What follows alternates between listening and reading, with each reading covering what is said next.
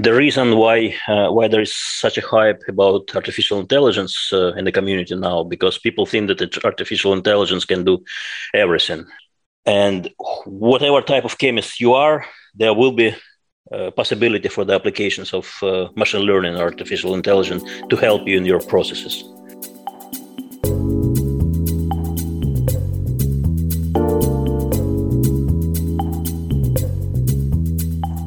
Machine learning, artificial intelligence, big data. They're all the rage these days, but what do these terms really mean? And what are the realities behind the myths and hype? Can machine learning actually help scientists? Hi, I'm Charis. And I'm Jesse, and we're the hosts of The Analytical Wavelength, a podcast about chemical information and data brought to you by ACD Labs. In this season, we're going to be exploring the role that predictive tools play in chemical and pharmaceutical research. For our first episode, we want to provide an introduction to machine learning what it is, what it can do, and how it might be applied specifically in chemistry. To answer these questions, I spoke with Valery Tkachenko, CEO and president of Science Data Experts, who specialize in developing machine learning tools for chemists. Let's hear what he had to say. Joining me today is uh, Valery from Science Data Experts. How are you doing, Valery? Doing pretty good, thank you. Good, good. Here to talk to us about an introduction to AI and machine learning in uh, the chemical sciences. So I want to start off with our icebreaker question. What is your favorite chemical? That's a difficult question. After some short thinking, I would say it's a beer. Mm. Does it count as a chemical? Uh, ethanol counts as a chemical. You can you can choose ethanol. Yeah, but you know, beer is better than ethanol. got it, got it. I don't think that the straight ethanol is particularly appetizing. Good stuff. Okay. Um, so uh, I uh, wanted to start off by kind of do- defining some general terms. Topics like predictions and machine learning are uh, pretty popular right now, uh, but there's some confusions about what these different terms mean. And you can even see this with some experts that have some gray area of how they define some of these you know, core terms. Uh, so, how would you define a term uh, machine learning? You may be surprised, but I, I mean, I, I keep forgetting what machine learning is, and once in a while I Google it, and the variety of answers that I get back from the Google pages is really striking. And uh, I'll try to answer as as good as I can, but it doesn't mean that it's the final answer because I don't believe their final answer exists.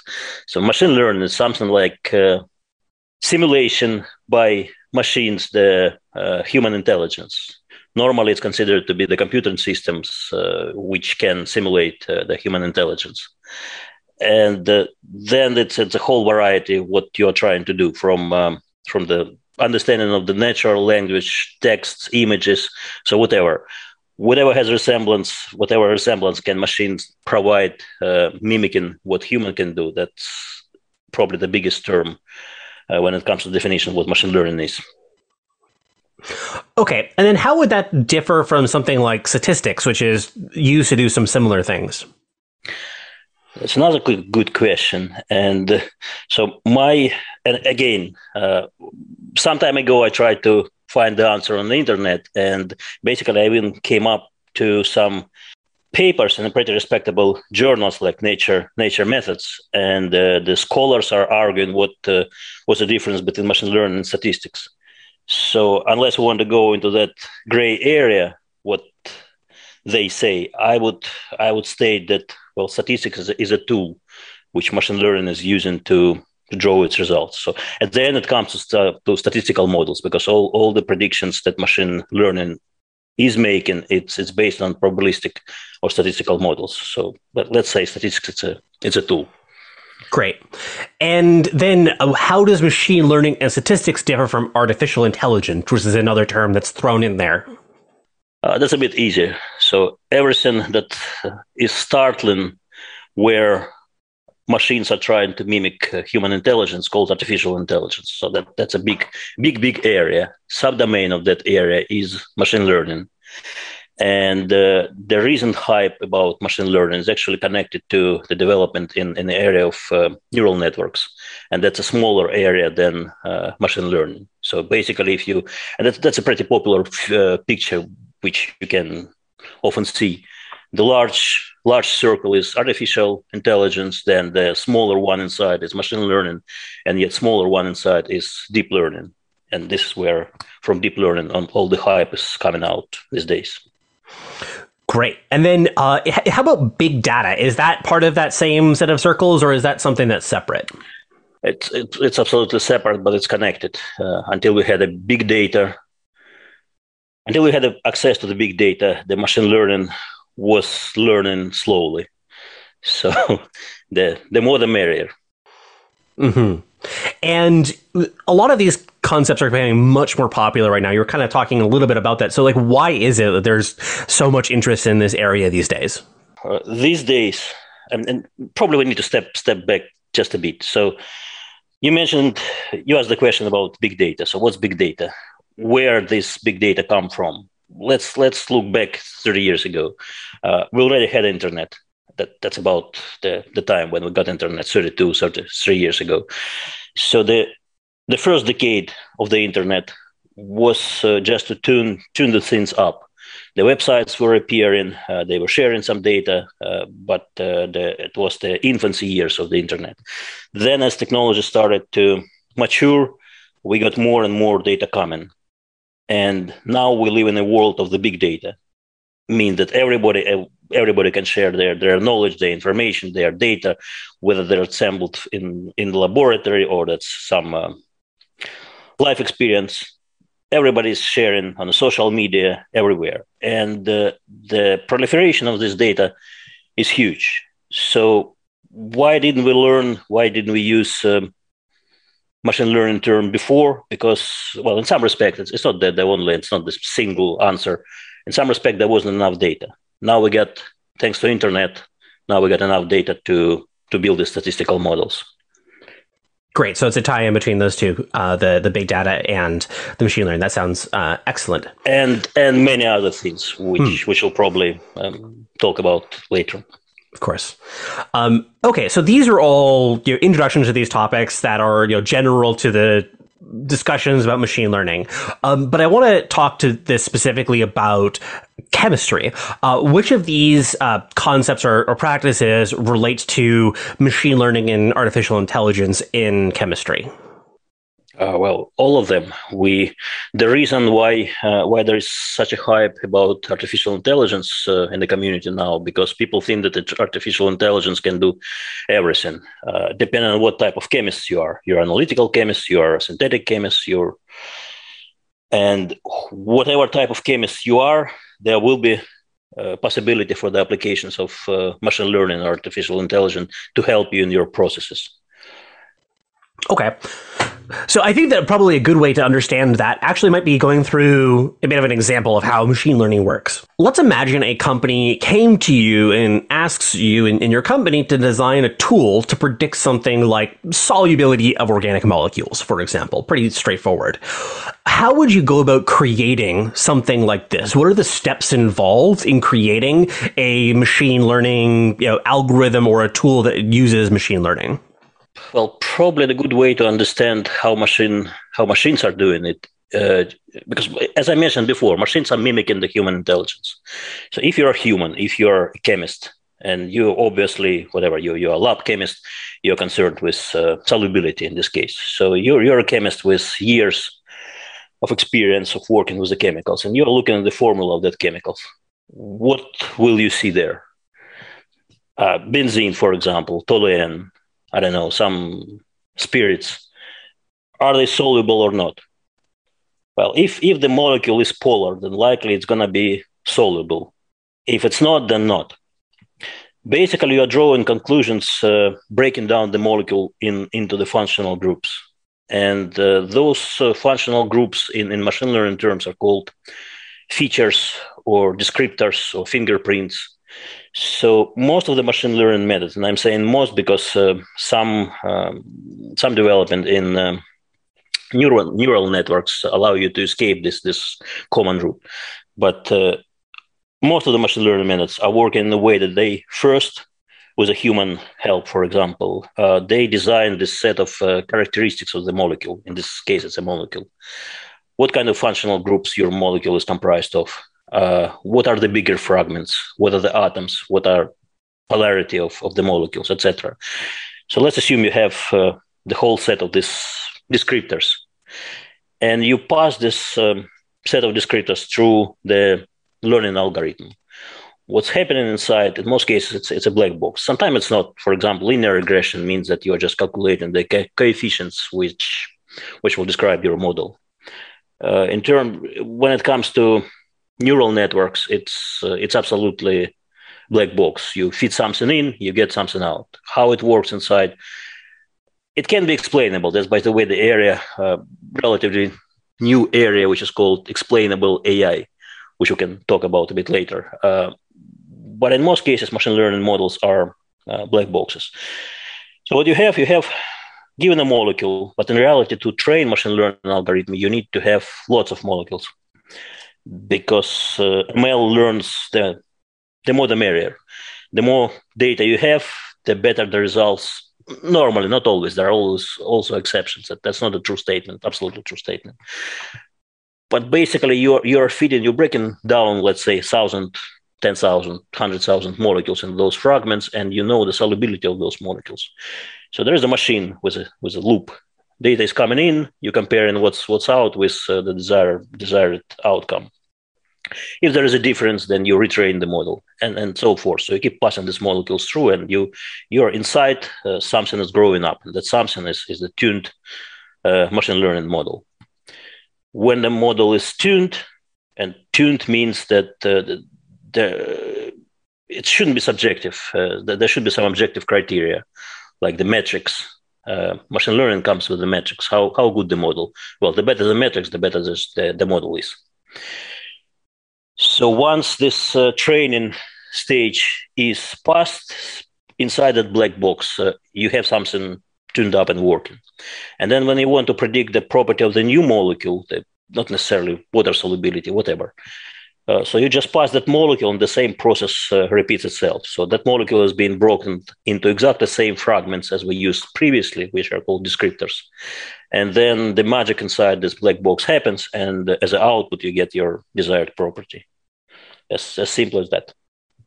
Okay, that's uh, good. So a lot of it then comes down to the design of the actual learning components that are in the uh, that's taking that training set and developing the the model around that. Actually, not because, uh, uh, and it's probably better being seen when you. Uh, well, let, let's say the most popular language right now uh, for machine learning, artificial intelligence is, is Python. And in Python, just one line of the code so you you have the inputs and you know your outputs, and you call just one method, which is called feed. And regardless of what uh, uh, what machine learning algorithm is inside, it can be SVM support vector machines, it can be linear regression, it can be classification algorithms, anything. You just say feed. So and, and the intrinsics intrinsics and details of how the, the stuff is trained inside is, is absolutely hidden from you. Mm-hmm that's why so many people are, are, jumping these days on machine learning because uh, seemingly without any uh, any understanding of, of the details of what you are doing you can produce great results.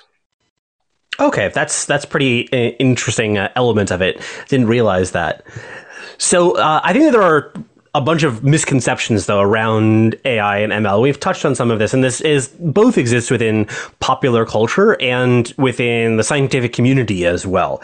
Uh, so I wanted to kind of like read off a few like statements or ideas and kind of get your you know reaction to them to say whether like this is this is a myth or this is overhyped or that there's some truth to this. So you know, first one, um, interest in AI is very new and it's just a fad. Well, I guess both statements are, are false because uh, AI artificial neural networks, neural networks, uh, which can do incredible things, self-driving cars, uh, natural language processing. It's all based on on the elements which is called perceptron, and perceptron was introduced, uh, I believe, more than sixty years ago. Okay, uh, yeah, not particularly new. That's that's for sure. No, not particularly new. Yeah, uh, but the problem was the computing power was not as great as, as we have now. Uh, and uh, the algorithms uh, which we currently have uh, accessible to us were not good. that's why the first decades, I would say four decades, of existence of perceptron was not producing any, any any big results. And only only like 15 years ago, there was um, so computers were became pretty powerful, and then the algorithm, which is called backpropagation, was developed, and that and, and of course the big data. So that allows us to have what we have now with artificial intelligence. Great. Uh, now, this is uh, one that relates to things that we kind of talked about before. So, AI is a black box. You can't learn anything from understanding actual chemistry using AI. That's also not true. Uh, yes, I uh, I'm guilty myself. I'm, I'm, i keep telling that a um, well, machine learning AI is a black box uh, because in, in many cases you don't understand how it works inside, especially in, in terms of um, artificial neural networks. Uh, but in reality, in, in my example, when we were considering uh, how soluble the substance is, uh, what I said, we are breaking it down into components. If, if, it's, if it's a polar molecule, then there is a good chance that uh, the molecule will be soluble. And so on and so forth. If you are talking about uh, talking about affinity of, of some small molecules to to the large protein molecules, uh, it's again the shape of the molecule which can be derived from from the presence or absence of the functional groups and their connectivity. And as I said, that there is there is a direction which is called explainable AI, uh, which is trying, despite the fact that not what's happening inside that that, that box is, is not always known. Uh, there is a direction which tries to do exactly that. And there are there are ways around. Just explainable AI is, is a huge topic to talk about. With large enough data sets, AI can make accurate predictions about anything. The quality of the data is less important than the quantity. Well, that's absolutely not true. And there's a statement uh, which sounds like junk in, junk out. So it, it, it, heavily depends on what kind of data you're feeding inside your, your learning algorithm. And the quantity obviously is not not the critical issue. It it, it is uh, the the more the more diverse, and the, the key word here is diverse. The more diverse data you have, uh, the better you can expect to train your um, algorithm. Uh, but uh, and here we, by the way, when I mentioned the metrics, so the quality of the model is estimated by, by the set of automated, uh, automatically calculated uh, numbers. Uh, one of those numbers is called applicability domain. So let's assume you are training your molecules on on not very diverse set, meaning let let's say it's uh, benzene rings, uh, fused benzene rings, many of them, different combinations, and then you are trying to predict um, the solubility of um, completely different type of the molecule, linear chains it's quite intuitively that uh, the model you, you've trained on aromatic rings will not work well on, on this aliphatic chains. That's why th- that's pretty much direct answer. So the, the data means a lot. And uh, yeah, junk in, junk out. Great. And then another one that is very common, I think, in popular culture as well, is that AI is going to be taking everybody's jobs, both in you know the society generally and in chemistry and the pharmaceutical industry. Between uh, machine learning and robots, uh, everything's going to be automated sooner or later. What do you think about that? I'm trying to scare my son uh, when I'm saying, well, in another few years, machines will take your job from you. uh, but uh, no, well, not not in the near future there is there is a line that there is a scope of where the machine learning algorithms are applicable right now and the near future i don't know five ten years despite all all the great thing that they're able to do uh, there is no danger of machines taking uh, jobs from people although when you're looking at the boston dynamics robots you know doing parkour and uh, other fancy things you you can think, yeah, it's just just a couple of years and I, I will lose mine. But remember that the, the chemists are scientists. The, the scientist is defined as a person with a critical analytical thinking, and this is where hmm. this is where the the gap is probably because machine learning can learn can mimic the, the regular behavior, the, some some patterns which uh, can visually perceived from the data. But the science always stands apart from from that obvious things. I, I, would say that it's not so much maybe that people's jobs are going to disappear, but people's jobs might change, particularly in the sciences as these become more advanced.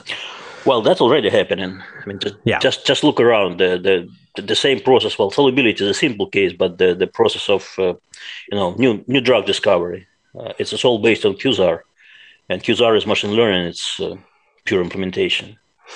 Great. Now, uh, with that, uh, I think that that's covered a lot of uh, great introductory material on this topic. But I wanted to ask you if there was anything else that you wanted to add here uh, for our audience that you think is useful for them to know on the subject of uh, machine learning and chemistry. Oh, that's pretty much open question. We can talk for another few few hours about it.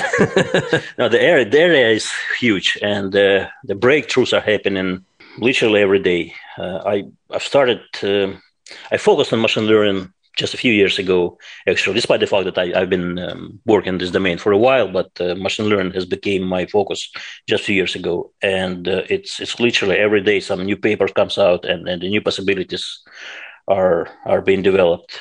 And uh, I think it's a, especially for the young scientists, it's, it's a very good uh, area to focus in.